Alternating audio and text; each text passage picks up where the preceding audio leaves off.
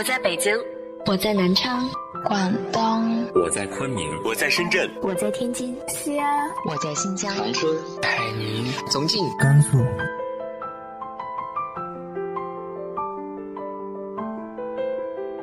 这里是 FM 幺八零八四，昨天的你的现在的未来，我是主播背着吉他的蝙蝠女侠。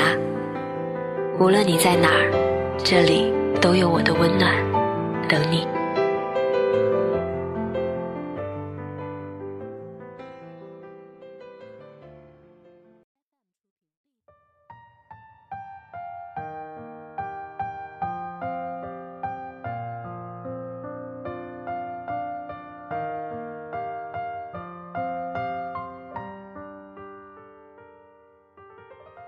亲爱的你，晚上好。小时候最烦听到的就是父母以“为你好”为初衷的指指点点。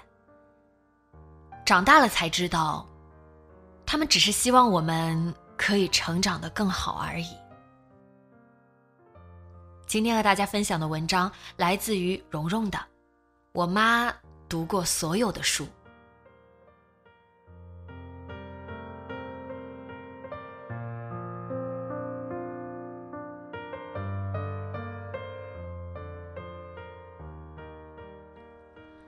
我有一个忠实的读者，无论我写什么，他都说写得好。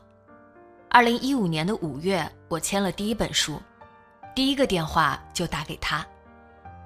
电话那头沉默了好久，然后声音有点颤抖，说：“姑娘，祝贺你。”曾经我总觉得我妈是个脾气特别暴躁的女人，每次我非考第一不行。考第二回家都得一顿臭骂，所以我小的时候特别爱哭，拿了第二名的成绩单，一进院子就开始哭，抽搐着走进家里。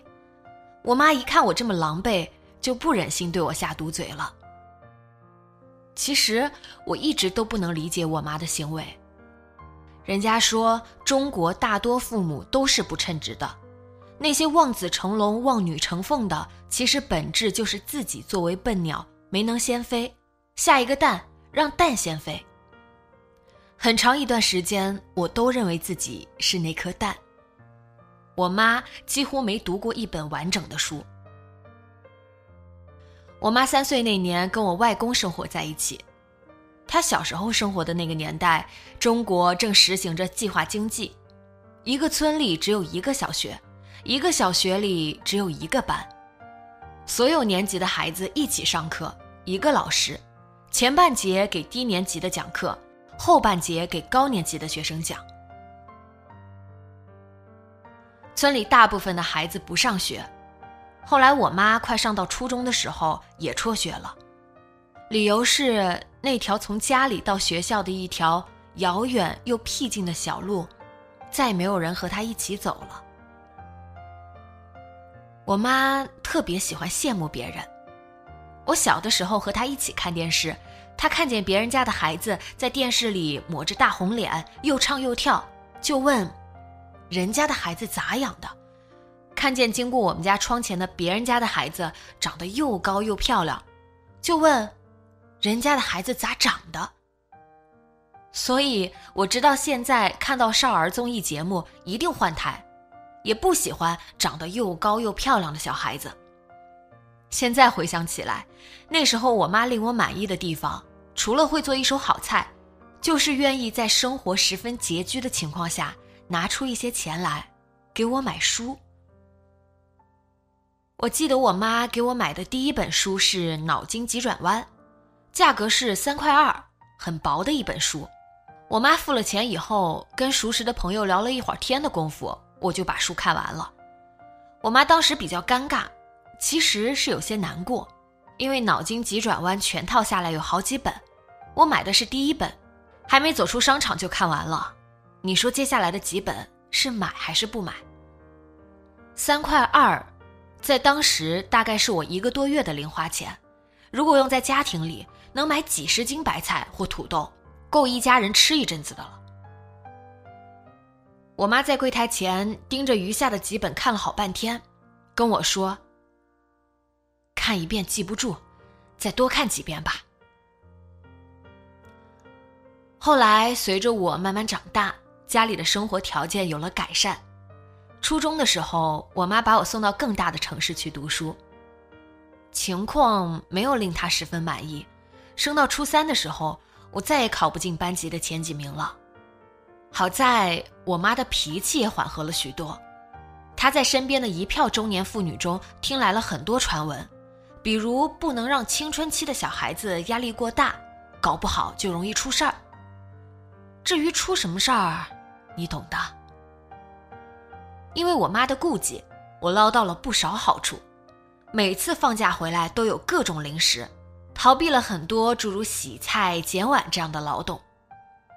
后来有一次，我的期末成绩史无前例的糟糕。晚上临睡前，我妈给我整理书包，发现几本跟课程毫无关系的书籍。印象中是张爱玲的小说和中文译本的《Rebecca》。我以为会有一场腥风血雨，我捏着背包的手心已经开始出汗了。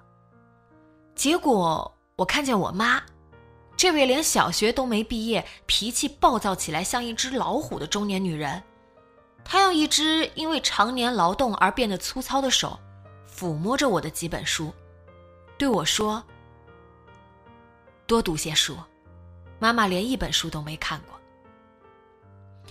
这句话，我一直记到现在。后来，我再也没能重新变成一个只允许自己考第一名的优等生，但是我再也不会担心我妈瞬间会暴跳，再也不用担心自己会令谁失望。多读书和学习好没有必然的联系。我们也不是为了谁去成为一个什么样的人。我们的父母不是想让我们成为那颗代替他们先飞的蛋，他们只是想让我们成为更好的自己而已。我妈今年六十岁，识的字越来越少，甚至连辅导小学生的家庭作业都不能胜任。她偶尔粗鲁无知。她一定不知道有一年的诺贝尔文学奖是个唱民谣的，他也一定不知道被全国人民所追悼的杨绛先生是谁。但是我总觉得，我妈特别有文化，我妈读过全世界所有的书。